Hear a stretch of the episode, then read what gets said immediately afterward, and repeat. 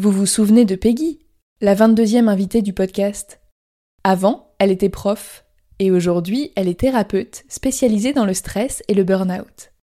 Si je vous parle d'elle aujourd'hui, c'est parce qu'elle a déjà accompagné plusieurs auditrices d'avant j'étais prof dans leur reconversion. Et pour aller plus loin, elle a créé le programme Étincelle ta vie pour vous aider à changer de voie et de vie. Il s'agit d'un accompagnement d'un an qui va vous permettre de trouver votre nouvelle voie professionnelle grâce au bilan de potentiel.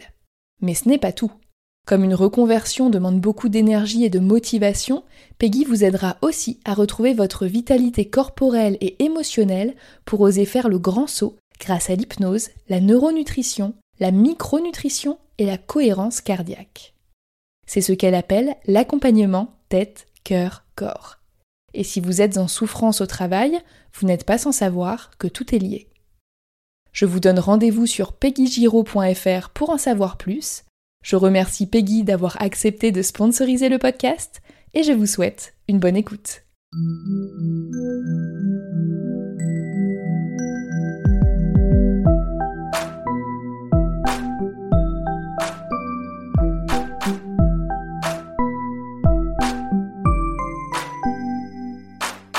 Bonjour et bienvenue sur Avant j'étais prof, le podcast des enseignantes et enseignants qui ont osé la reconversion.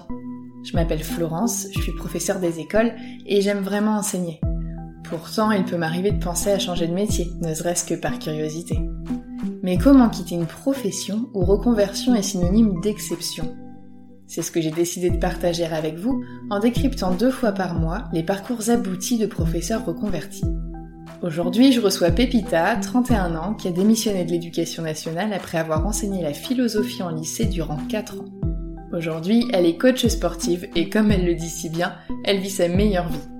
Dans cet épisode, on parle du statut de l'enseignant et des responsabilités qui en émanent, des cases institutionnelles dans lesquelles on ne rentre pas toujours, du mal-être au travail, parfois invisible et souvent incompris, et des différentes facettes de l'entrepreneuriat, le tout sans filtre, et celles et ceux qui la connaissent ne seront certainement pas surpris. Bonne écoute Bonjour Pépita, bienvenue sur le podcast. Merci beaucoup pour le temps que tu m'accordes aujourd'hui. Est-ce que pour démarrer, tu voudrais bien te présenter, s'il te plaît? Ok, alors déjà, merci beaucoup euh, Florence pour cette invitation sur ce podcast. Vraiment, c'est un plaisir pour moi euh, de le faire et je vous souhaite une grande réussite et je lui souhaite d'être écouté par plein de personnes. Merci. voilà, déjà, on commence comme ça. On commence bien. et ensuite, bah, moi, c'est Pépita, Pépita Fit euh, sur les réseaux, donc c'est mon pseudo, c'est pas mon vrai prénom.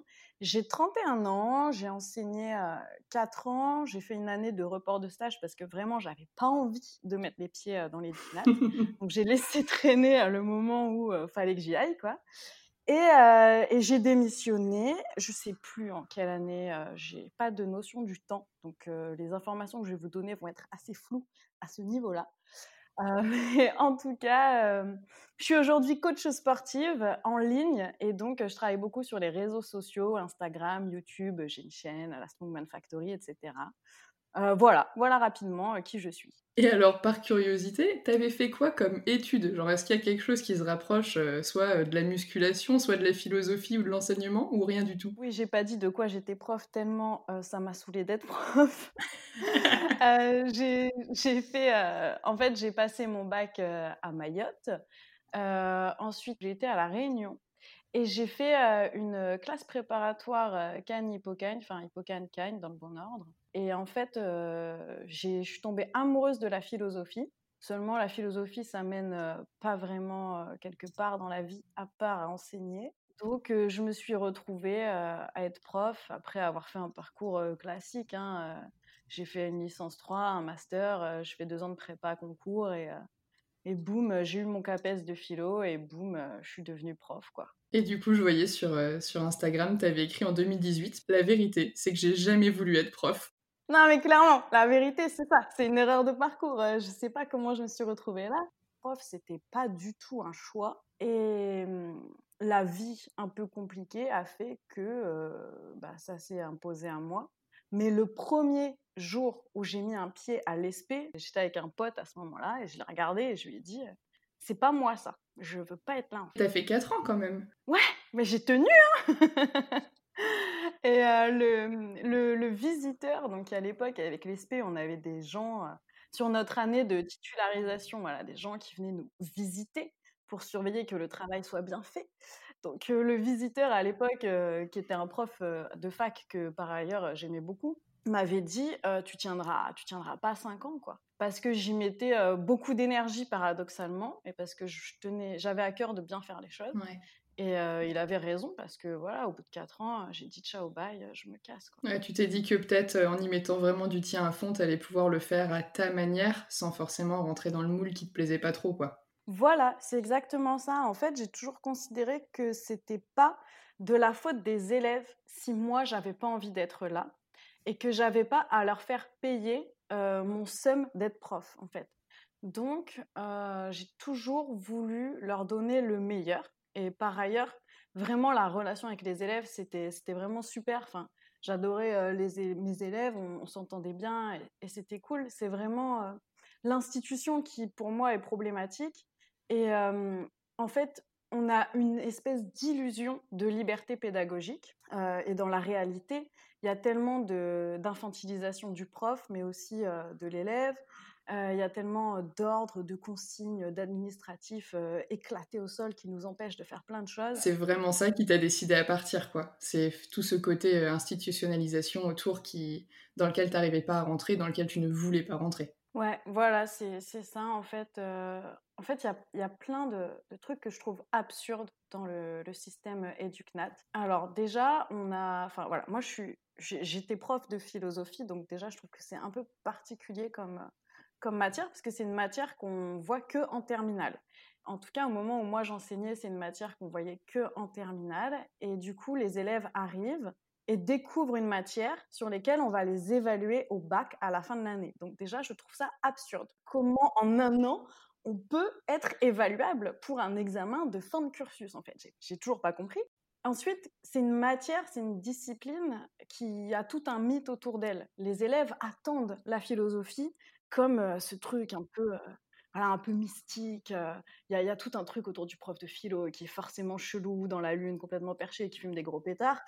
Et il y a aussi une énorme responsabilité, je trouve, parce que du coup, on, porte ce mythe sur nous face à des élèves en construction, à des individus en construction, et on a la responsabilité du discours qu'on tient devant eux, de comment notre discours va les marquer à tout jamais. Je pense que tout le monde se souvient de son sa prof de philo.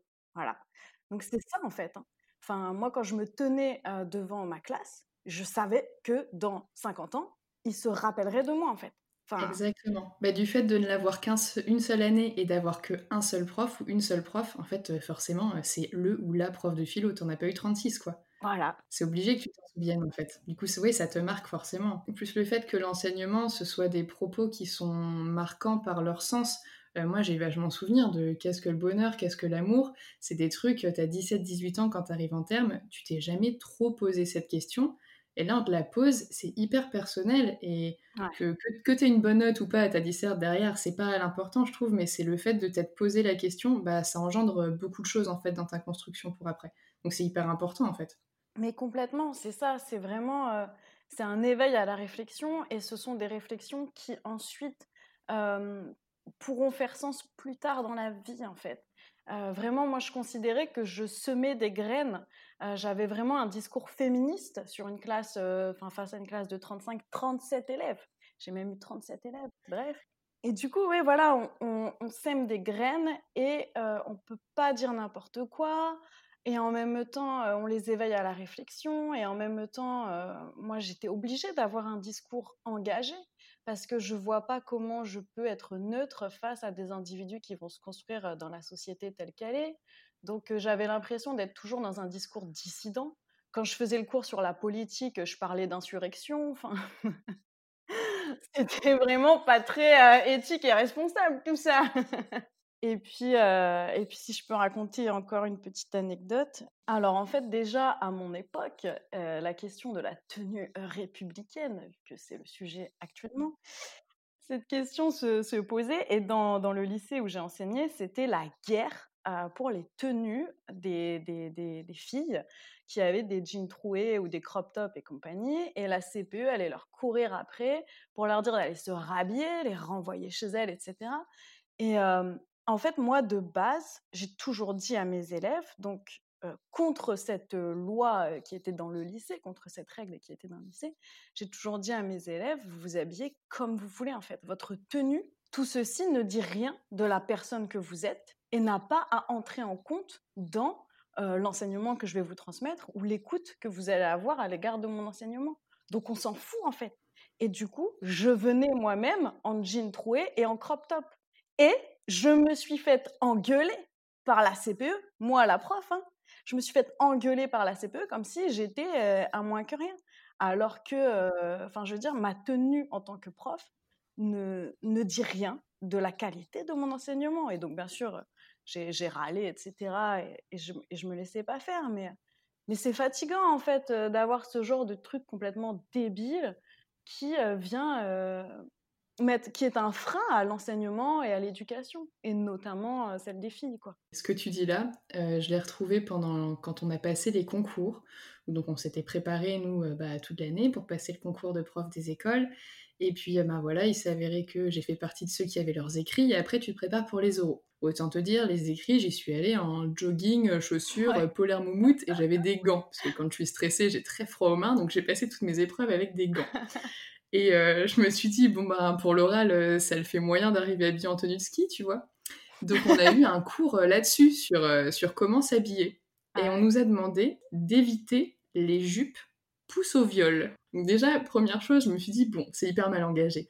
Deuxième chose, je me souviens qu'on nous avait dit, le jour de votre oral, euh, il ne faut pas qu'on voit si vous avez des piercings ou des tatouages. Et je me souviens qu'on avait eu un blabla de 15 minutes pour euh, enlever nos piercings. Et on nous avait expliqué, euh, limite, quelle crème acheter s'il fallait cacher un tatouage. et en fait, j'étais, j'étais pas vieille hein, déjà, mais et j'avais pas de tatouage et j'avais pas de piercing. Donc, si tu vois, j'étais pas concernée. Mais déjà de ce jour-là, n'ayant pas encore mon concours, je me suis dit, ouf, c'est quoi ce truc dans lequel tu peux pas t'habiller comme tu veux et être qui tu veux? Et en fait, je ne comprenais pas à l'époque en quoi avoir un tatouage ou un piercing pouvait ne pas te faire avoir ton oral. Et en fait, aujourd'hui, ben voilà, j'ai grandi, j'y suis dans l'éducation nationale, mais sauf que ben je comprends toujours pas. Mais bien sûr, mais oui, en fait, c'est vraiment un espèce de conformisme, un autoritarisme et une infantilisation constante euh, des professeurs et des élèves, parce que les élèves sont considérés euh, encore euh, comme des moins que rien, qui doivent obéir à l'autorité. Enfin, voilà, ce que, ce que tu décris. quoi. Et, et du coup, j'en reviens à ton parcours. Donc, tu as mis, as mis 4 ans à partir. Qu'est-ce qui fait que tu as tenu pendant 4 ans ou qu'est-ce qui fait que tu n'es pas parti Alors, ça, c'est une bonne question. ce qui fait que j'ai tenu, c'est en fait, il fallait que je me laisse un peu le temps de, de voir, en fait, je pense. Euh, même si je savais que, dès le premier jour où j'y suis allée, j'ai su que j'allais démissionner. Euh, il fallait que je me laisse le temps de voir, que je mette des sous de côté aussi, parce que euh, bah, les conditions matérielles d'une reconversion sont extrêmement compliquées pour certaines personnes. On va y venir justement, ouais. Donc voilà, et en fait, j'ai tenu parce que j'ai essayé, en fait. J'ai essayé de faire les choses bien. J'ai essayé d'aller au bout de moi-même. Euh, j'ai essayé euh, d'honorer les études euh, que j'ai faites et, j'ai voulu que, mes parents soient fiers du fait que j'ai obtenu ce concours et que voilà. donc voilà, j'ai essayé d'aller au bout et, et puis c'était pas c'était pas pour moi et, j'arrêtais pas d'en parler en salle des profs et on me disait mais t'es faite pour ça. Euh, et, en fait, tellement je faisais bien les choses au sens où j'y mettais du cœur, de l'énergie, beaucoup, beaucoup d'énergie, euh, les gens pensaient que, que, que j'allais bien en fait, que j'allais bien alors que j'étais en dépression, euh, vraiment, enfin, ou en burn-out. et c'était pour moi, à un moment donné, devenu une question de vie ou de mort c'est très violent ce que j'ai Ça me mettait hors de moi et, c'était, c'était pas sain. Et, j'avais une angoisse tous les matins quand je me réveillais d'aller bosser.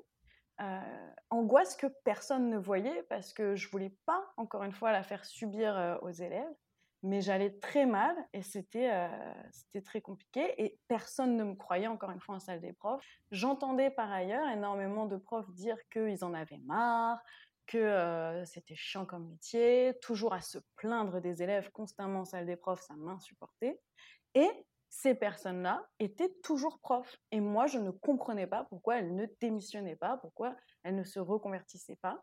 Et je trouve qu'on a encore une fois la responsabilité d'avoir une classe devant soi, des élèves, des individus en construction, et que, eh bien, qui on est et comment on leur transmet les choses euh, jouent sur leur construction en tant qu'individu et qu'on ne peut pas se permettre d'être un ou une prof aigrie en fait. C'est des éponges en plus à cet âge-là, ils, absorbent toutes tes émotions, tous tes ressentis. Mais c'est ça, et puis euh, ils marchent beaucoup au feeling, ils vont bosser dans une matière parce qu'ils aiment bien le prof et pas dans une autre parce qu'ils n'aiment pas, etc.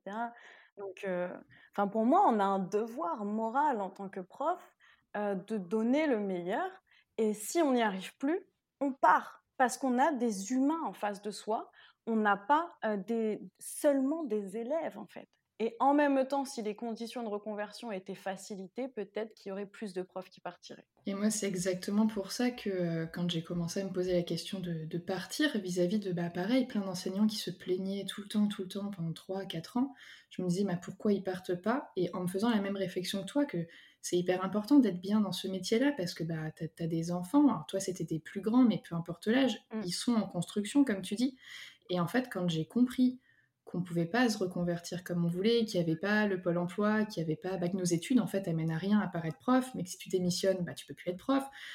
Du coup, je me suis dit, ok, bah du coup, ils partent pas parce qu'ils n'ont pas d'autre choix.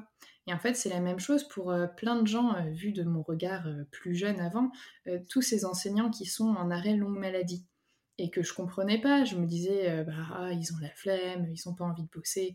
Et en fait, là, euh, je commence à comprendre, c'est juste des gens qui sont super mal dans leur métier et à qui on n'ouvre aucune porte, voire même on leur ferme les fenêtres, quoi.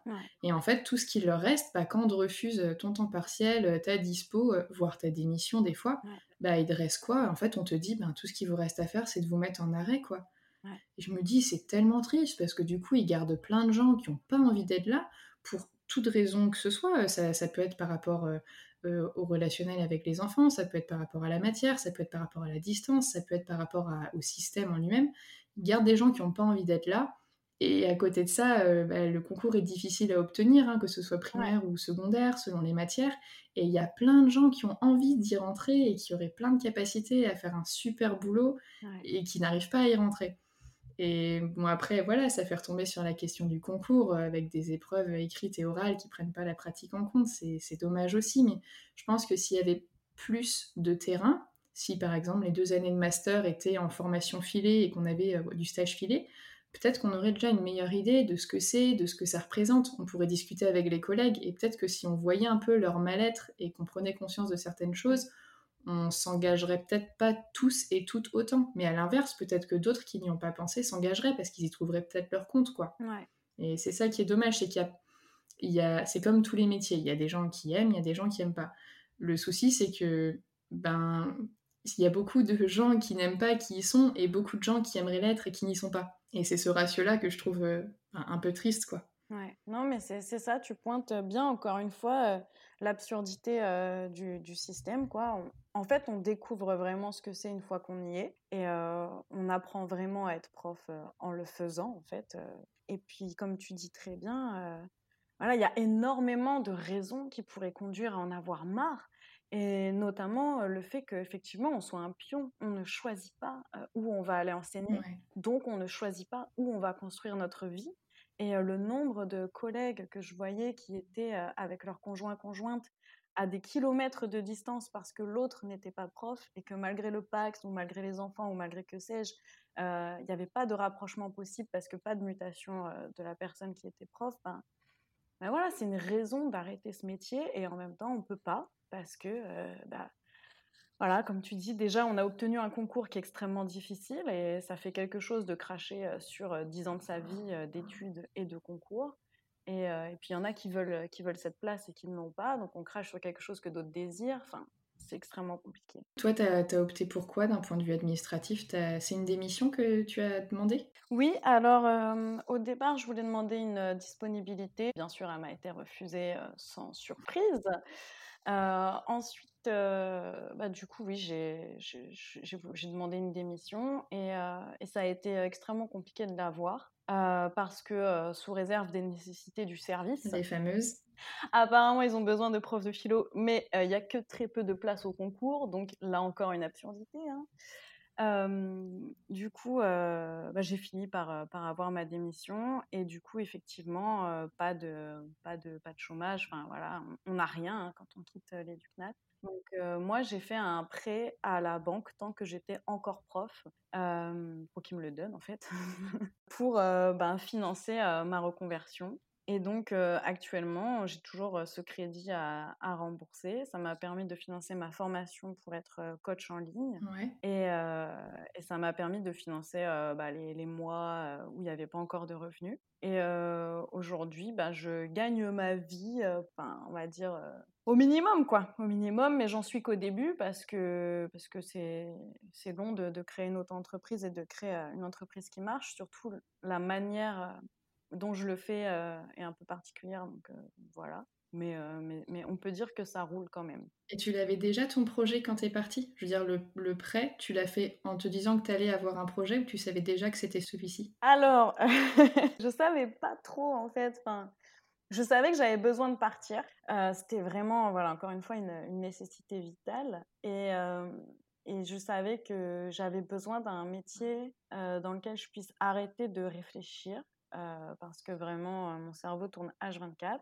Euh, les activités physiques, enfin tout ce qui est manuel, permet de mettre mon cerveau sur pause. Et j'avais découvert, enfin, j'ai fait beaucoup de sport dans ma vie. Hein. Et j'ai toujours aimé les métiers du care, du soin à autrui. Et, et, du coup, ayant découvert la musculation quelques années auparavant, je me suis dit que ça serait, ça serait peut-être un lieu où je m'épanouirais. Et, euh, mais j'avais pas misé ma vie là-dessus. Enfin, je m'étais dit, ouais, ça pourrait être sympa. De toute façon, il faut que je me casse. Donc, vas-y, c'est bon, je fais ça.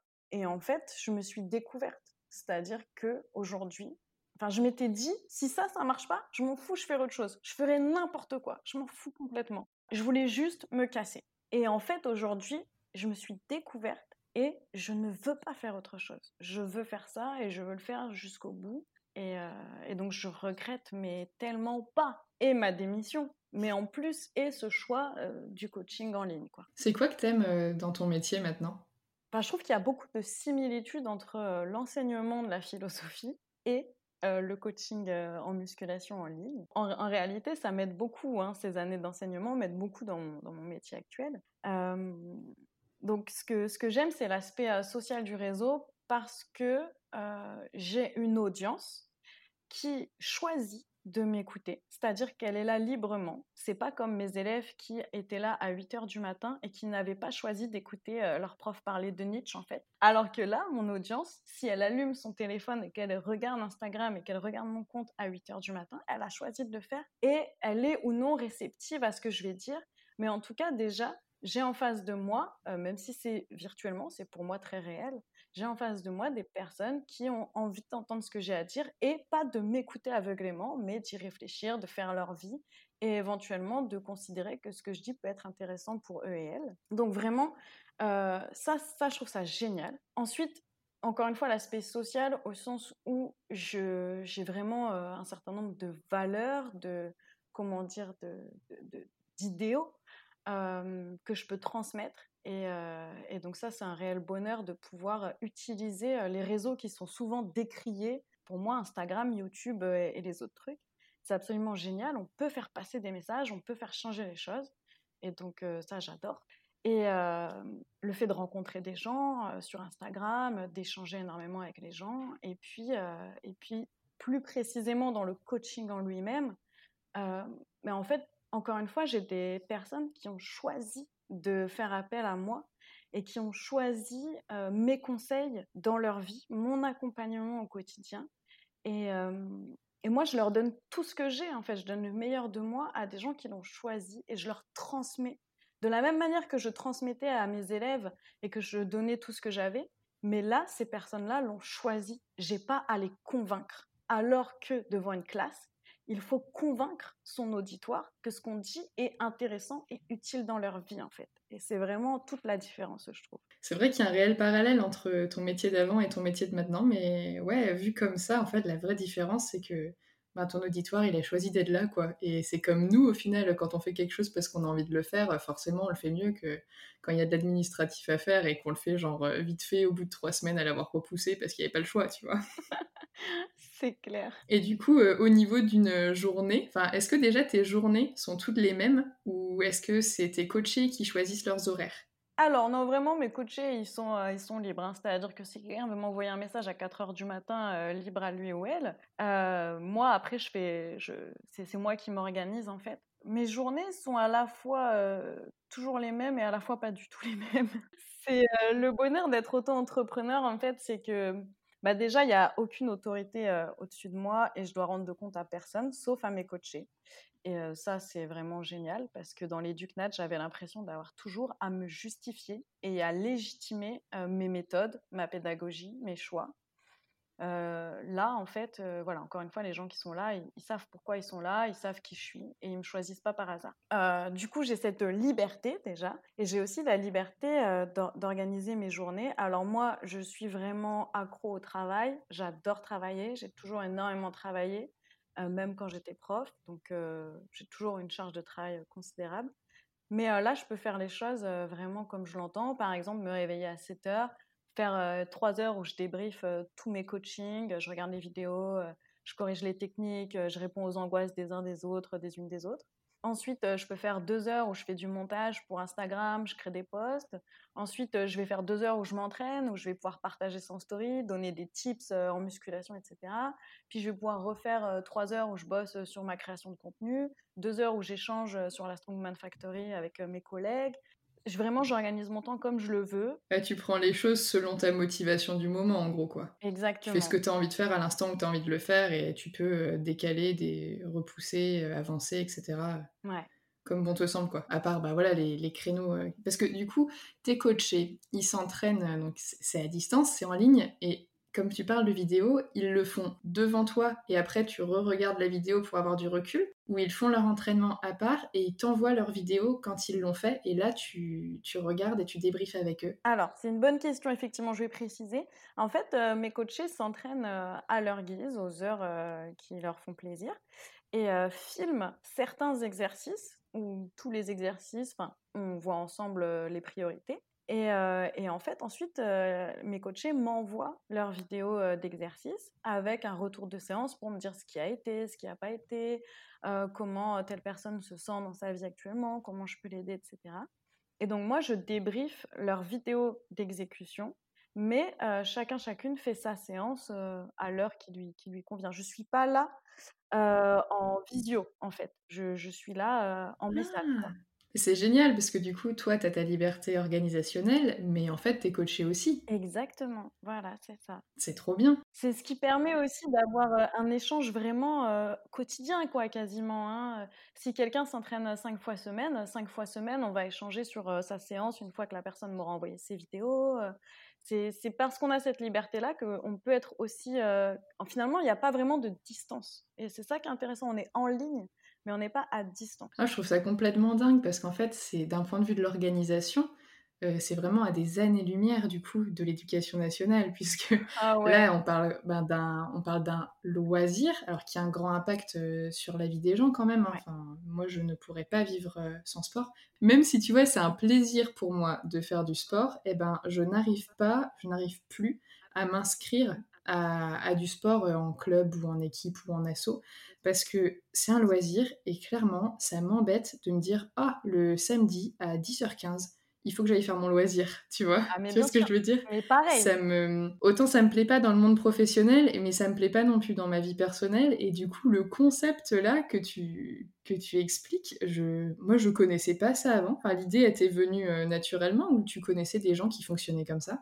Euh, bah, ça commence à se, ça commence à apparaître en fait un peu euh, sur, euh, sur les réseaux ce genre de, manière de coacher.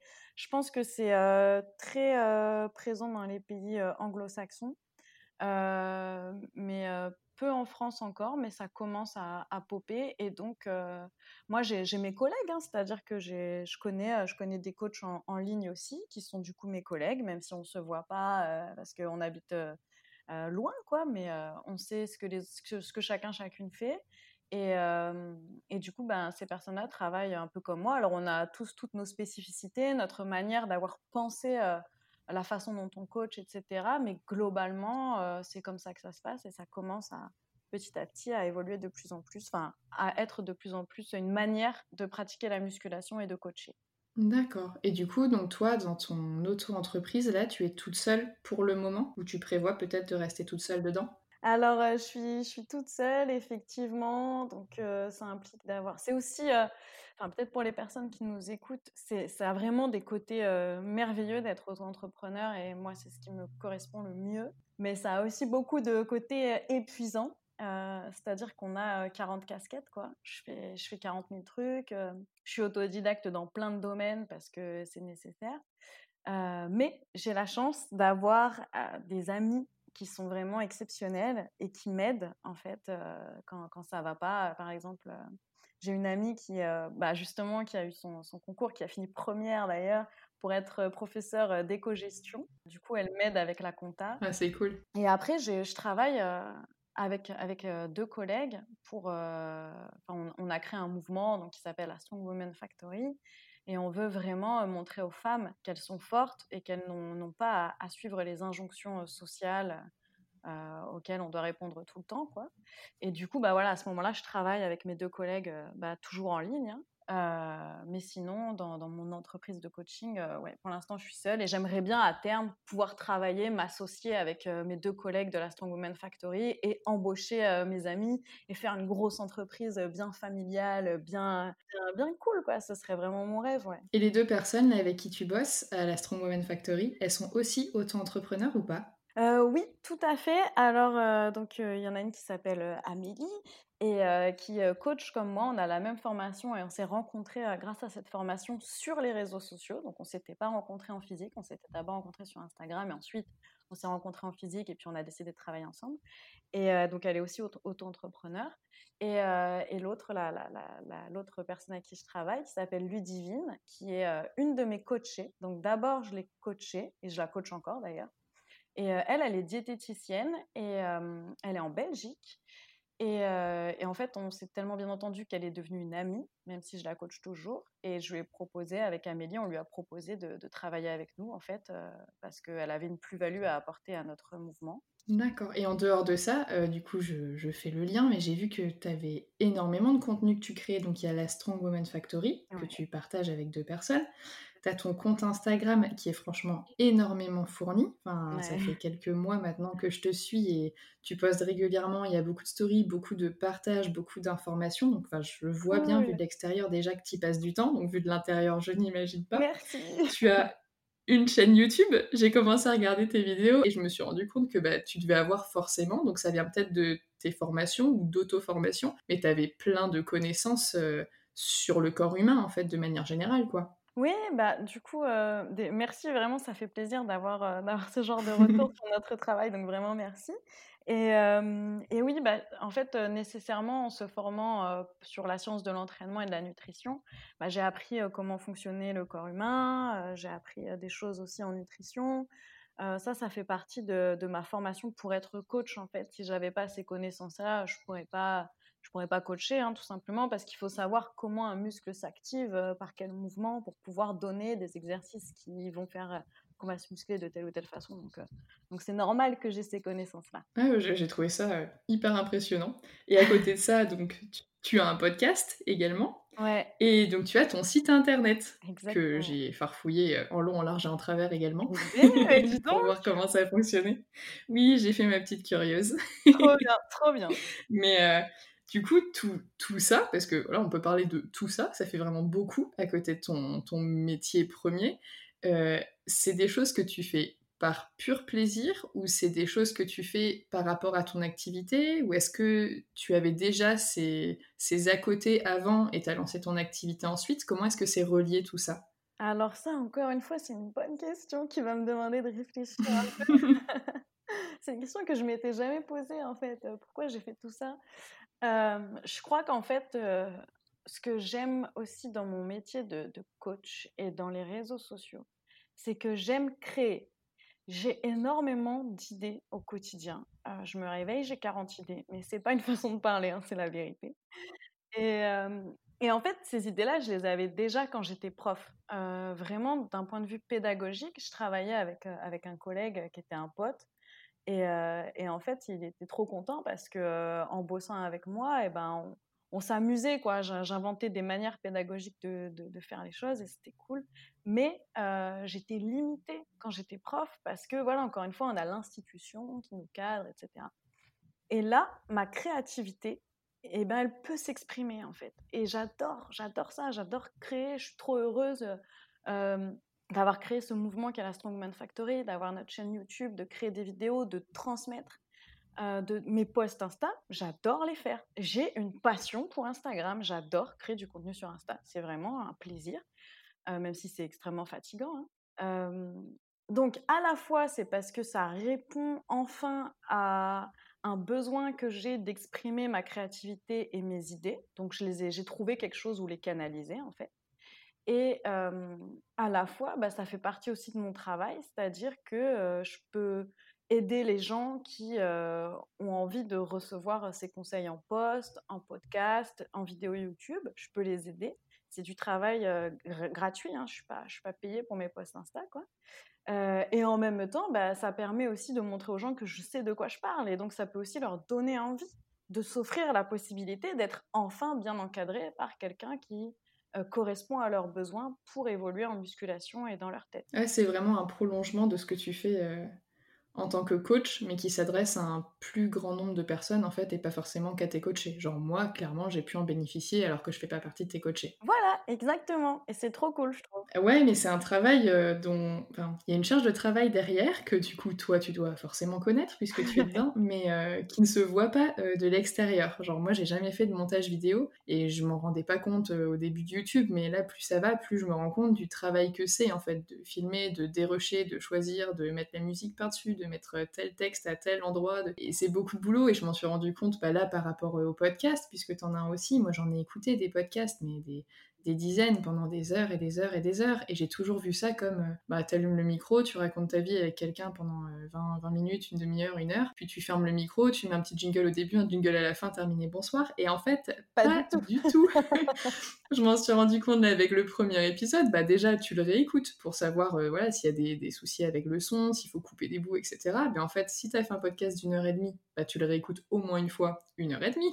Donc en fait, ça te prend vachement de temps. Et c'est pareil du coup avec euh, la vidéo et enfin ouais, c'est beaucoup de boulot qu'on voit pas forcément. Bah, c'est tout ce qui est la création de contenu en fait qui a encore un peu de mal parfois à être reconnu. On sent que ça vient, mais euh, bah, c'est récent et comme tout ce qui est récent, forcément, bah, les gens ont des doutes et puis euh, je pense que c'est comme beaucoup de choses dans la vie, tant que t'as pas mis un pied dedans, t'as pas idée de ce qui se cache derrière, en fait, t'as pas idée de l'envers du décor. Ouais, je suis complètement d'accord avec toi. Moi aussi, j'ai compris à quel point c'était une charge de travail quand, quand je m'y suis mise. Et maintenant, quand je regarde une vidéo, quand j'écoute un podcast, quand je consomme en fait un contenu qui est produit et donné cadeau comme ça sur une plateforme, je mets un like, je, je m'abonne si vraiment ça me plaît.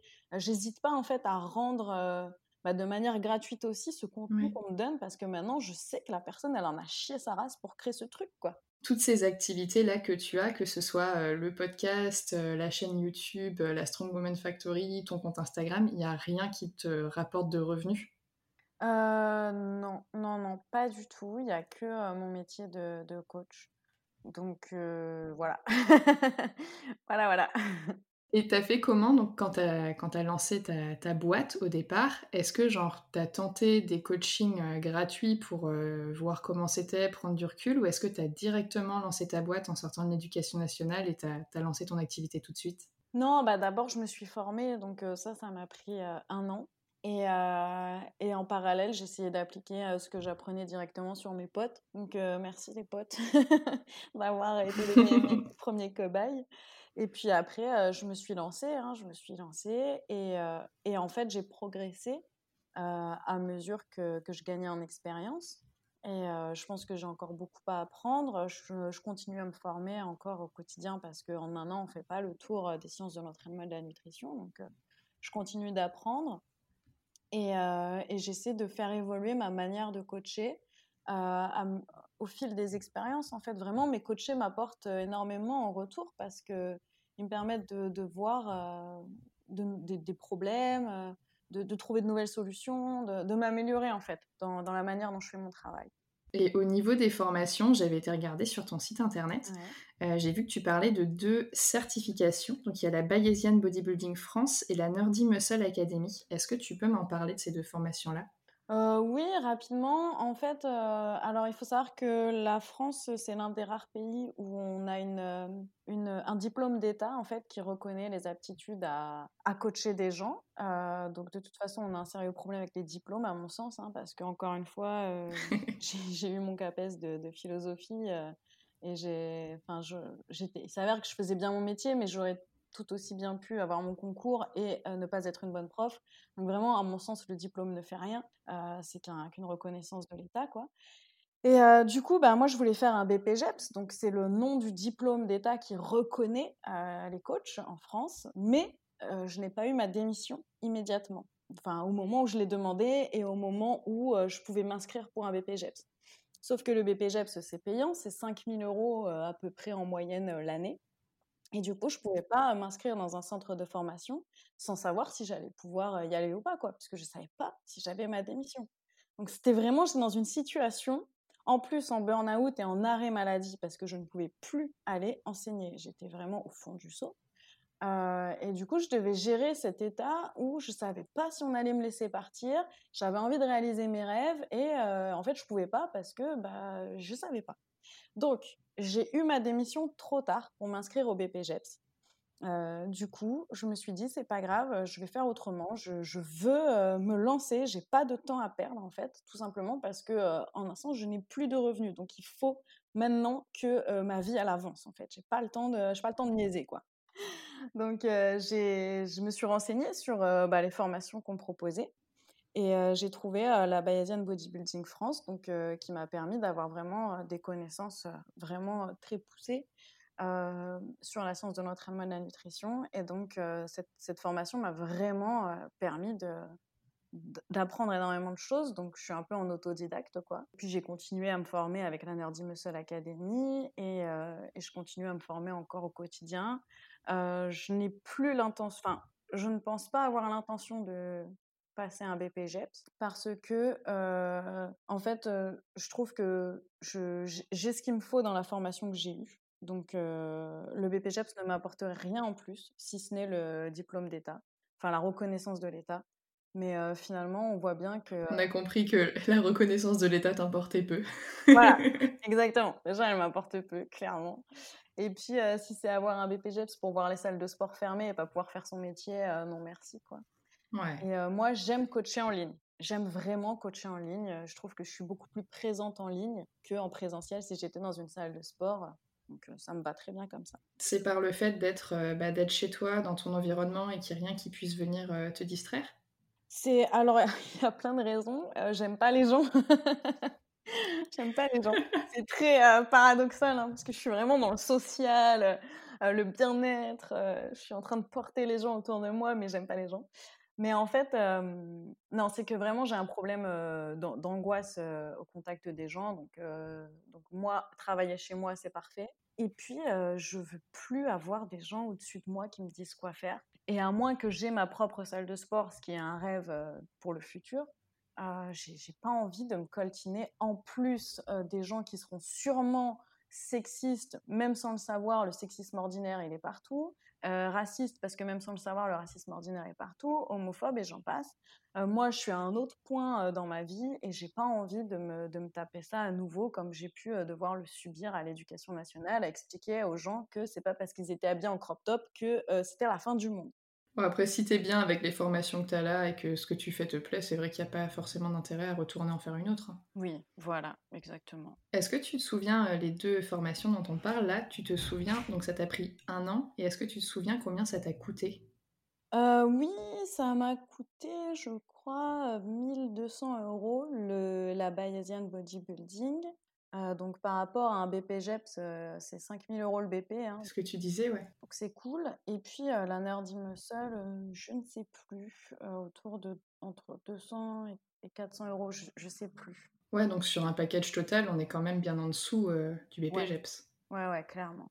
Et je me suis aussi formée pour apprendre à utiliser Instagram parce que euh, bah, si je voulais euh, pouvoir porter mon message, il fallait que je sache utiliser cette plateforme. Donc, euh, pareil, j'ai payé une petite formation, peut-être 200 euros. D'accord. Et ça, c'est des formations que je commence à voir fleurir sur Instagram. Et du coup, je me dis qu'il doit y avoir toute une manière de l'utiliser, autre que voilà ce que j'ai mangé ce midi, ce que je fais à merveille pour l'instant. Comme je n'ai pas d'activité spécifique à partager sur les réseaux sociaux, ma foi, ça me va très bien. Mais, euh, mais ouais, je commence à me dire, bah, il y a toutes ces histoires d'algorithmes et tout ça, donc euh, forcément, euh, il y, a, y, a, de la recherche qui est faite derrière et c'est forcément pensé, quoi. Ouais. Quand tu étais dans, dans, ces deux formations-là, c'est des formations qui étaient à distance ou qui étaient en présentiel? Non, qui étaient à distance. Donc encore une fois, ça m'allait très bien. Heureusement que je t'ai pas proposé un podcast en présentiel. non, mais j'aurais fait un effort. Hein. C'est gentil. Et du coup, donc comme c'était en distanciel, tu pouvais organiser tes heures ou c'était genre à distance mais sur des créneaux horaires qui étaient choisis? Non, pareil, je pouvais vraiment organiser, bosser quand, je l'entendais. C'était en plus une formation qui était pensée pour bah, les gens qui étaient déjà coach éventuellement. il y avait pas mal de personnes qui avaient déjà un BPGEPS qui faisaient cette formation pour aller plus loin, parce que ça va plus loin que le BP. Donc c'était pensé pour les gens qui travaillent le soir, chez eux, qui bossent la formation le week-end, etc. Donc c'était vraiment à nous de nous organiser. Et tu parlais tout à l'heure euh, de notamment euh, ta connaissance euh, en, éco-gestion qui t'aidait à faire ta compta. Tes proches, ils ont pensé quoi de ta démission? Est-ce qu'ils ont été surpris? Est-ce qu'ils ont accepté? Et est-ce qu'ils acceptent ta nouvelle activité? Alors oui, mes proches, ça s'est bien passé parce que déjà mes proches sont loin, c'est-à-dire que mes parents vivent à La Réunion actuellement. Donc je les vois rarement. Et, et en fait je n'avais pas échangé avec eux sur, euh, sur le fait que j'étais vraiment au burn-out. Euh, je leur ai dit, au moment où j'étais en arrêt maladie, je leur ai dit, écoutez, je vais démissionner. Donc, ils l'ont appris euh, vraiment au moment même où ça s'est fait. Et ils m'ont juste souhaité de, de réussir. Et enfin, ils ont vu que c'était vraiment une nécessité. Donc, ils m'ont vraiment pas pris la tête. Et. Au début, je pense qu'ils comprennent. Enfin, voilà, on est loin encore une fois avec mes parents, donc, euh, donc on échange peu et c'est difficile pour eux de se rendre compte de ce que je fais. Donc je pense qu'en plus, vu que je fais des trucs un peu chelous, euh, c'est d'autant plus difficile pour eux de le comprendre.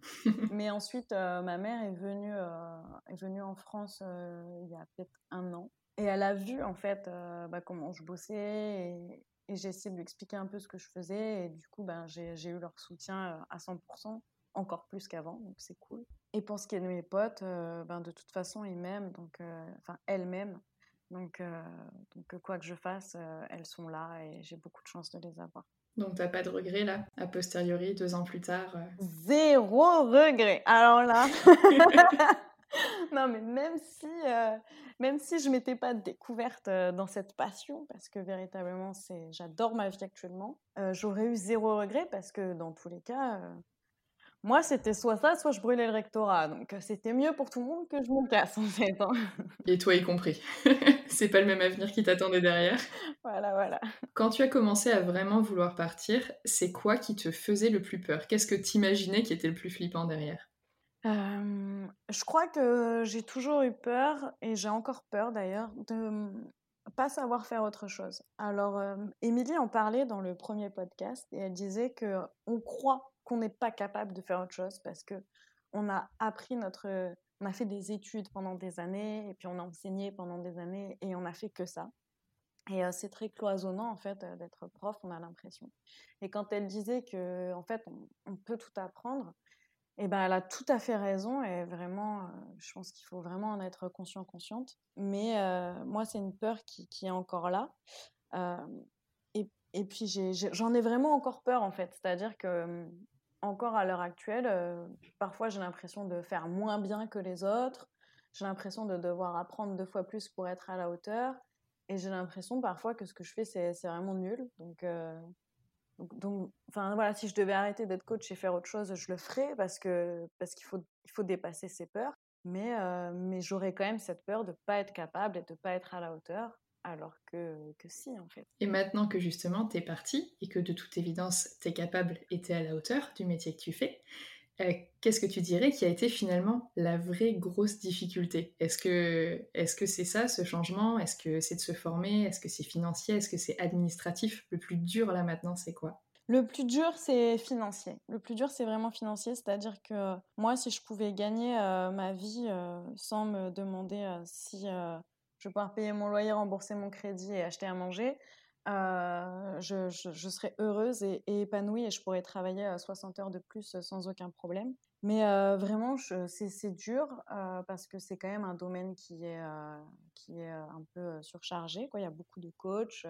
le coaching en ligne, les gens ne savent pas encore très bien ce que c'est et puis, bah, il y a la, crise du Covid hein, et la gestion par le gouvernement qui nous met vraiment des, bâtons dans les roues, je pense, à beaucoup d'auto-entrepreneurs, quel que soit le domaine, puis à beaucoup de, métiers par ailleurs. Hein. Donc, c'est vraiment l'aspect financier. Et, et, moi, à terme, j'aimerais pouvoir gagner suffisamment ma vie pour pouvoir embaucher mes amis et que plus jamais mes amis n'aient à se poser la question de savoir si elles aiment leur travail, parce qu'elles l'aimeront en fait et que leur vie sera épanouie. C'est vraiment ça que je veux, c'est qu'on puisse euh, vivre heureuse et faire ce qu'on aime euh, tous les jours ensemble. Et c'est vraiment ça le plus dur, c'est de bâtir un empire qui est dur en fait. Et est-ce que euh, là, si tu n'as pas de tabou sur le sujet, est-ce que tu peux nous dire combien tu gagnes par mois Ou est-ce que comme c'est par rapport peut-être à tes coachings, est-ce que c'est vraiment genre différent tous les mois, toutes les semaines? Est-ce que tu as un salaire fixe en gros? Non, pas du tout. Ah, c'est complètement variable. Bah, j'ai en tête les derniers revenus que j'ai gagnés parce que, parce que j'ai fait ma compta il n'y a pas longtemps. Donc ça tombe bien. le mois de juillet a été assez fructueux. J'ai gagné 1500 euros par là. ensuite, j'ai par exemple le mois de septembre qui a été moins bon. J'ai gagné 1200 euros. Donc en gros, en moyenne, je gagne un SMIC. quoi et puis là, avec, avec le Covid, vraiment, c'est dur. Enfin, avec la gestion de la crise par le gouvernement, c'est dur. Donc, je ne sais pas de quoi seront faits les mois prochains. À toi, tu as été très impacté quand il y a eu donc la, première crise Covid, mais là, ben, pour les auditeurs et auditrices qui écoutent, euh, on aurait dû déjà l'enregistrer, ce podcast. Et puis en fait, euh, bah, la date était prévenue, euh, était prévue au, moment où les salles de sport ont à nouveau fermé, là, il y a deux, trois semaines. Et toi, tu le vis comment au niveau de ton travail? Comment est-ce que tu fais pour, pour continuer Parce que tu es coaché, j'imagine qu'ils ont besoin de la salle de sport pour s'entraîner. Et toi aussi, puisque c'est ta passion, j'imagine qu'en plus de ton métier à côté, tu t'entraînes aussi. Ouais, alors moi, très simplement, hein, j'ai pleuré quand j'ai appris la fermeture des salles le soir même. J'ai pleuré toutes les larmes de mon corps. j'ai bu deux trois shots de rhum pour me remettre. Vraiment, ne faites pas comme moi pour gérer vos émotions. Hein. et, en fait, c'est dur parce que déjà la musculation, il faut bien comprendre, ou le sport en général. Hein, si on veut, on prend le sport en général. C'est vraiment, il y a vraiment quelque chose de thérapeutique. Et en fait, quand on prive les gens de ça, on peut envoyer des gens en dépression. Moi, la musculation a sorti plusieurs personnes de leur dépression dans leur vie. Donc, plusieurs de mes coachés, sans la musculation, retombent dans des travers et des choses horribles. Donc, la musculation, ça devient quelque chose de vital. Et, et du coup, je savais que potentiellement des personnes que je coachais allaient en être privées et que du coup, ça allait avoir un impact sur leur psychologie horrible moi-même, je nécessite m'entraîner tous les jours. C'est vital, en fait. C'est pour mon bien-être. Et, et puis, par ailleurs, je n'ai pas besoin d'une fermeture des salles quand je suis en train de construire une entreprise et de, et de vouloir bâtir un empire. Moi, j'ai besoin que ça tourne. J'ai besoin que, que les gens puissent aller s'entraîner, que les gens aient besoin de moi, en fait. Et là, c'est encore une fois comment je vais faire pour que bah, pouvoir faire ce que j'aime en fait. On, me met des bâtons dans les roues pour vivre de ma passion, de mon travail, qui est une passion par ailleurs. Donc j'étais au fond du seau, hein, clairement. J'étais pas bien. Voilà. Et t'as pas eu d'aide de l'État, que ce soit la première fois vers mars-avril ou là quand ça ferme à nouveau? Alors la première fois, on, les auto-entrepreneurs avaient une aide, je sais pas quoi, mais c'était sur les revenus. En fait, si on avait gagné moins cette année que l'année précédente. Or, moi, j'avais gagné plus puisque mon entreprise est en train de se construire. Donc voilà, donc j'y ai pas eu droit. Et là, il me semble que j'ai une aide de l'URSSAF. Enfin, j'ai pas une aide de l'URSSAF, mais je, je, peux déduire les trois derniers mois du premier mois du trimestre je sais pas quoi, faut que je regarde, je suis une bille en administratif. Un truc administratif. voilà, voilà, je crois qu'on a ça, mais honnêtement, euh, c'est pas de ça dont j'ai besoin. Moi, j'ai besoin que les salles elles soient ouvertes et elles sont pas ouvertes. Donc euh, voilà on a parlé du salaire, mais au niveau donc des journées, ça donne, ça donne quoi en termes d'heures? Parce que toi, tu dis que tu aimes beaucoup travailler, tu travailles beaucoup. Du coup, j'imagine que tu faisais déjà beaucoup d'heures en tant qu'enseignante, entre, surtout en philo, la prep, les corrections, etc. Mais j'imagine que donc tu fais aussi beaucoup d'heures aujourd'hui. Est-ce que c'est kiff-kiff ou est-ce qu'il y a un des deux métiers où tu travaillais plus? Ou est-ce qu'il y a un des deux métiers où la charge de travail te pesait plus? Alors, pour moi, en termes d'heures, c'est kiff-kiff parce que voilà, j'ai toujours beaucoup travaillé. Donc, je ne peux pas donner une idée du nombre d'heures que je passe à bosser par jour. J'en ai, j'ai pas de notion du temps. Donc, en réalité, j'en sais rien. Puis parfois, je peux faire du montage jusqu'à 2 heures du matin. Donc, je sais pas. Mais en tout cas, ce qui est sûr, c'est que ça me pesait plus quand j'étais prof parce que c'était extrêmement contraignant de devoir corriger des paquets de copies, de, lire toujours la même chose, c'est extrêmement redondant. ça me ça m'épuisait le, cerveau et puis de trouver les moyens pédagogiques de leur faire comprendre leurs erreurs, etc. Voilà. et puis en fait, quand j'étais prof, je vivais en pensant toujours à comment j'allais pouvoir utiliser les choses de la vie pour les retransmettre en cours. Donc je regardais une série et j'étais en train de faire une analyse pour mes élèves dans ma tête. Donc j'étais jamais en train de me reposer en fait. Et maintenant, euh, c'est la même chose, mais euh, pour un truc qui me passionne. Donc, euh, donc c'est cool en vrai. Enfin, j'ai peut-être un peu perdu le sens de. Non, non, non, mais non, pas du tout. C'est exactement ça. C'est la charge de travail, on va dire euh, factuelle en termes de, de nombre d'heures, mais aussi euh, la façon dont on le vit, quoi. Des fois, on peut travailler. Je sais pas, quelqu'un qui bosse un mi-temps dans un truc qui lui plaira pas du tout va sentir beaucoup plus le poids de ce travail-là que de faire un temps plein dans quelque chose qui l'intéresse. Ouais, bah voilà, c'est exactement ça. Après, il y a vraiment un côté angoissant. Hein. enfin, j'insiste peut-être un petit peu là-dessus, mais je serais beaucoup plus sereine dans ma tête si j'avais un prévisionnel et que je savais que tous les mois, je pouvais payer mon loyer, mes factures et à manger, quoi, et mon crédit. Et en fait, vraiment, cet aspect financier est angoissant au quotidien pour moi. Voilà, si je peux le, le préciser quand même. Ouais, tu as raison de le dire parce que moi, en étant toujours de l'intérieur de l'éducation nationale, je suis un peu en train de me dire oui, mais moi, je m'en fous de la sécurité de l'emploi. Ce que je veux, c'est être libre? Au final, si je le fais pas, il y a bien une raison derrière. Il hein, faut, faut ouvrir un peu les yeux aussi sur soi-même. Et je pense que c'est important de le dire, toi qui es dedans, parce que j'écoutais un autre podcast qui s'appelle Deux vraies vies. Anastasia, si tu m'écoutes, où on parlait justement du fait que le l'auto-entrepreneuriat ne devait pas être une fuite du salariat. Et c'est vrai qu'on a tendance souvent à le voir comme ça parce qu'on s'imagine euh, libre et indépendant. Mmh et qu'en fait, euh, cette liberté et cette indépendance, bah, elle a un prix dans tous les sens du terme. Et que je pense que pour certaines personnes, euh, ce que tu dis là, bah, ça va avoir un vrai poids parce qu'il y a des gens qui ont ben, euh, des familles, des enfants qui font des études, des enfants en bas âge, ou des projets, des passions à côté qui leur coûtent aussi, mmh. ou un besoin de, sécurité euh, financière plus important. Et c'est important à prendre en compte. Il n'y a, pas, a pas que la liberté et l'indépendance dans la vie. Chacun, chacun a ses besoins à sa hauteur. Et, c'est important bah, de penser euh, à, l'argent aussi. Quoi. Si, si ça fait partie des facteurs qui te permettent de dormir le soir tranquillement, bah, c'est important. Oui, non, mais clairement, clairement, c'est une, vraie question et un vrai problème et une vraie difficulté. Et d'ailleurs, sur Instagram, bah, quand j'ai fait un post pour partager bah, ton podcast et le fait qu'on allait en enregistrer, ensemble, etc., j'ai une abonnée que, qui me l'avait déjà dit par ailleurs, qui m'a expliqué que elle, ça fait 15 ans qu'elle est à la SNCF et qu'elle veut démissionner pour enfin pouvoir être coach elle aussi en CrossFit. Et en fait, elle disait dans son commentaire sous mon post que les conditions matérielles de reconversion, euh, pas nécessairement quand on est prof du coup, mais même elle, elle bosse à la SNCF, bah, c'est vraiment problématique que son entourage est en panique pour elle, qu'elle n'est pas financée dans sa reconversion. Enfin, il y a un tas de problèmes en fait. et c'est purement financier et je trouve que ça fait quand même bien chier que euh, notre épanouissement personnel soit tributaire de, euh, bah, de ces conditions matérielles. je suis d'accord avec toi, mais malheureusement, euh, comme on vit dans un monde qui fonctionne comme ça, dès que tu sors de ce cadre-là, même si c'est pour croire en, mm.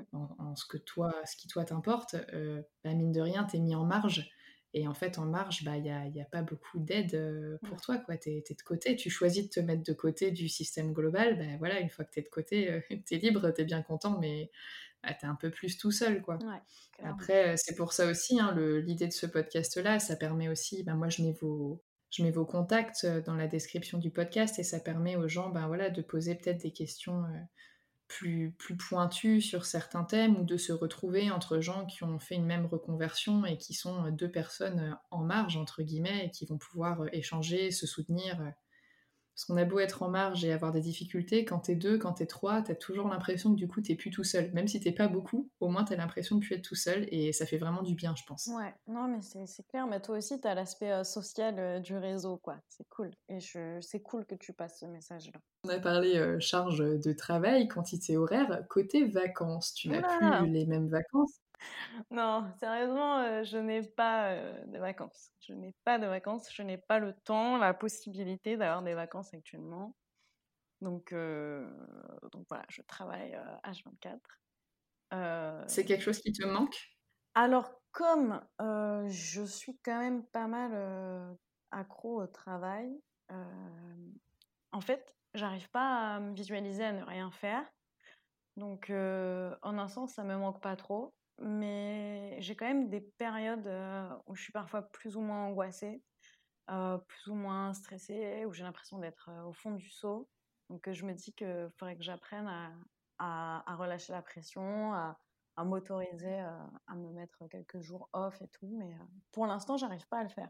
Je me demandais, tes coachés, du coup, quand, quand ils t'envoient, enfin, quand ils prennent des créneaux pour échanger avec toi, est-ce qu'ils les prennent toujours au même moment ou c'est complètement aléatoire? Et est-ce que du coup c'est ça qui fait, euh, tout à l'heure quand tu me parlais du fait de ne pas savoir combien tu gagnerais le mois prochain, est-ce qu'il change régulièrement? Est-ce que est-ce qu'il y a des quotités pour lesquelles il signe en s'engageant avec toi? Alors déjà pour ce qui est de, l'échange, il n'y a pas de créneau, hein. c'est-à-dire que je peux me lever le matin et avoir 15-30 euh, messages à, débriefer. Donc, euh, je peux le faire euh, quand je veux. Hein. Je peux tout faire d'un coup. Je peux le faire deux heures par-ci, deux heures par-là. Euh, et puis, ça s'accumule si je laisse traîner avec les prochains messages. Je laisse pas trop traîner non plus. donc, vraiment, il n'y a pas de créneau. C'est une, une, liberté d'échange. Les personnes m'envoient leur débrief et je leur réponds quand, on, quand, quand on veut, en fait.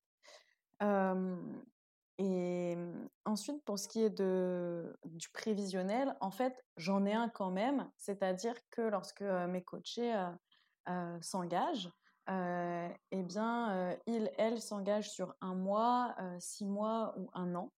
Et du coup, j'ai du prévisionnel en ce sens-là. Je sais qu'un tel prend un mois, un tel prend six mois, un tel prend un an. D'accord. Et ensuite, euh, en règle générale, quand on s'engage pour un mois, on s'engage pour deux mois, puis trois mois, puis quatre mois, parce que ça se passe bien, donc on n'a pas envie d'arrêter. Et, euh, voilà, mais j'en ai aussi qui arrêtent parce qu'à un moment donné, bah, je leur ai apporté tout ce que j'avais à leur apporter, donc ça peut ne plus avoir de sens à ce moment-là de leur vie de continuer. Donc bah, il faut qu'il y en ait qui rentrent pour contrebalancer le fait qu'il y en ait qui partent. Donc, euh, donc en fait, je ne sais jamais si j'aurai euh, suffisamment de personnes qui vont rentrer pour m'assurer euh, au moins un SMIC, voire plus, parce que moi, je veux plus qu'un SMIC, je mérite plus qu'un SMIC, l'ensemble du travail que je fournis sur les réseaux sociaux mérite bien plus qu'un SMIC, et l'empire que je veux construire aussi. Tu as fait comment justement pour trouver tes premiers coachés? Alors ça, c'est une bonne question. comment j'ai fait? J'ai beaucoup coaché, les potes en vrai, hein, les premiers, c'était beaucoup les potes, les premiers premières. Donc voilà et puis, j'ai, mmh, j'étais sur Instagram, j'avais des gens qui me suivaient, même pendant ma formation. j'ai vraiment en fait, sur Instagram, j'ai j'ai des gens qui sont là depuis les 100 premiers premières abonnés et, qui m'ont vu, qui ont vu tout le chemin que j'ai parcouru, qui sont encore là aujourd'hui. Et, et du coup, bah, il y en a qui m'ont fait confiance. Et aujourd'hui, la plupart des personnes que je coach, vient soit du bouche à oreille, parce que un tel qui a été content, contente de travailler avec moi en a parlé. Donc je remercie ces personnes-là de parler de moi parce que ça me, bah, ça marche quoi.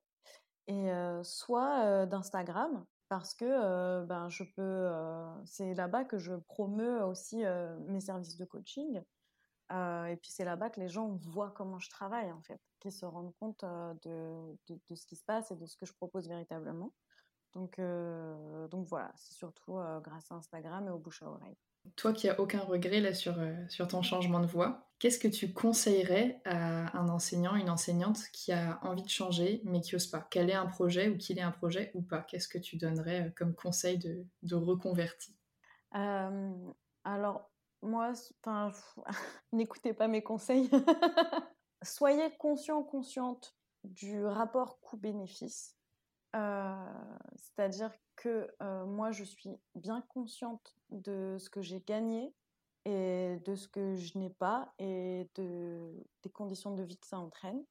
Et je suis OK avec ça et c'est grâce à ça que je peux vivre ma meilleure vie.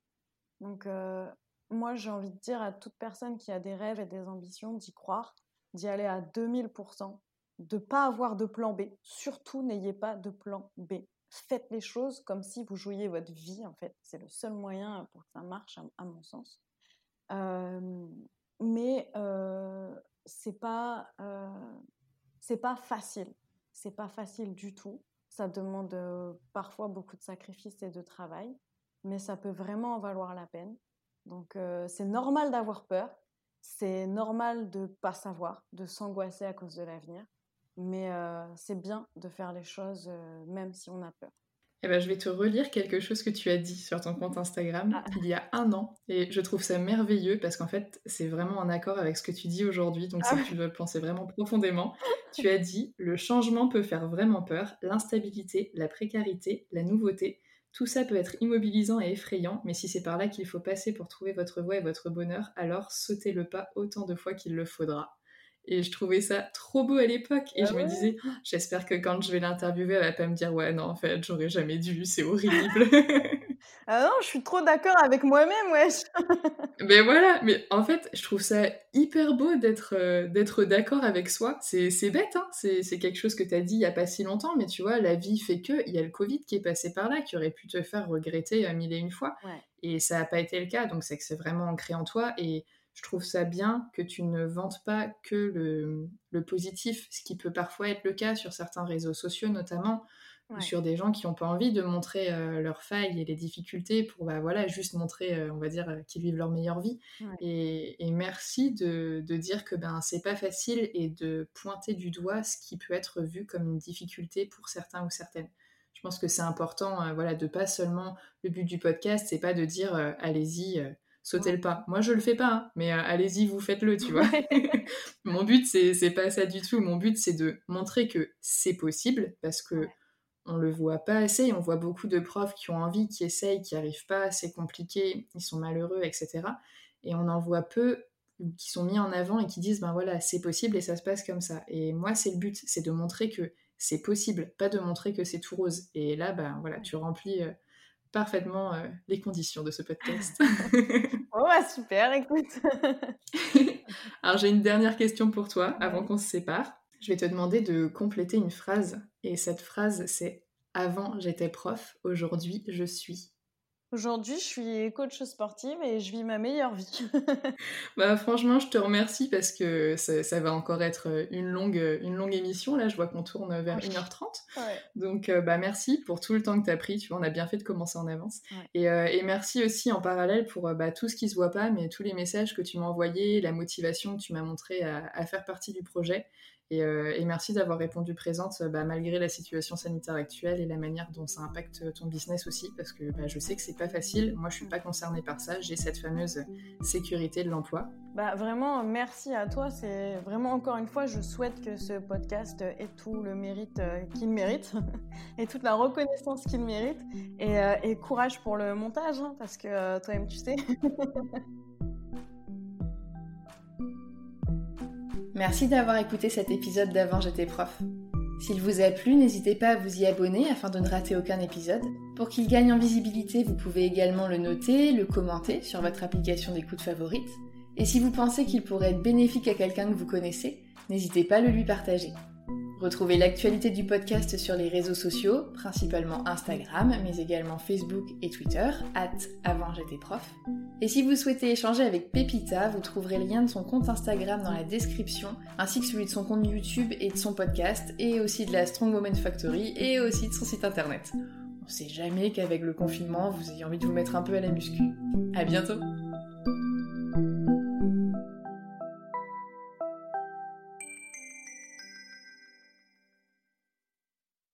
Vous vous souvenez de Peggy, la 22e invitée du podcast? Avant, elle était prof, et aujourd'hui, elle est thérapeute spécialisée dans le stress et le burn-out. Si je vous parle d'elle aujourd'hui, c'est parce qu'elle a déjà accompagné plusieurs auditrices d'avant j'étais prof dans leur reconversion. Et pour aller plus loin, elle a créé le programme Étincelle ta vie pour vous aider à changer de voie et de vie. Il s'agit d'un accompagnement d'un an qui va vous permettre de trouver votre nouvelle voie professionnelle grâce au bilan de potentiel. Mais ce n'est pas tout. Comme une reconversion demande beaucoup d'énergie et de motivation, Peggy vous aidera aussi à retrouver votre vitalité corporelle et émotionnelle pour oser faire le grand saut grâce à l'hypnose, la neuronutrition, la micronutrition et la cohérence cardiaque. C'est ce qu'elle appelle l'accompagnement tête, cœur, corps. Et si vous êtes en souffrance au travail, vous n'êtes pas sans savoir que tout est lié. Je vous donne rendez-vous sur peggygiro.fr pour en savoir plus. Je remercie Peggy d'avoir accepté de sponsoriser le podcast et je vous dis à très bientôt.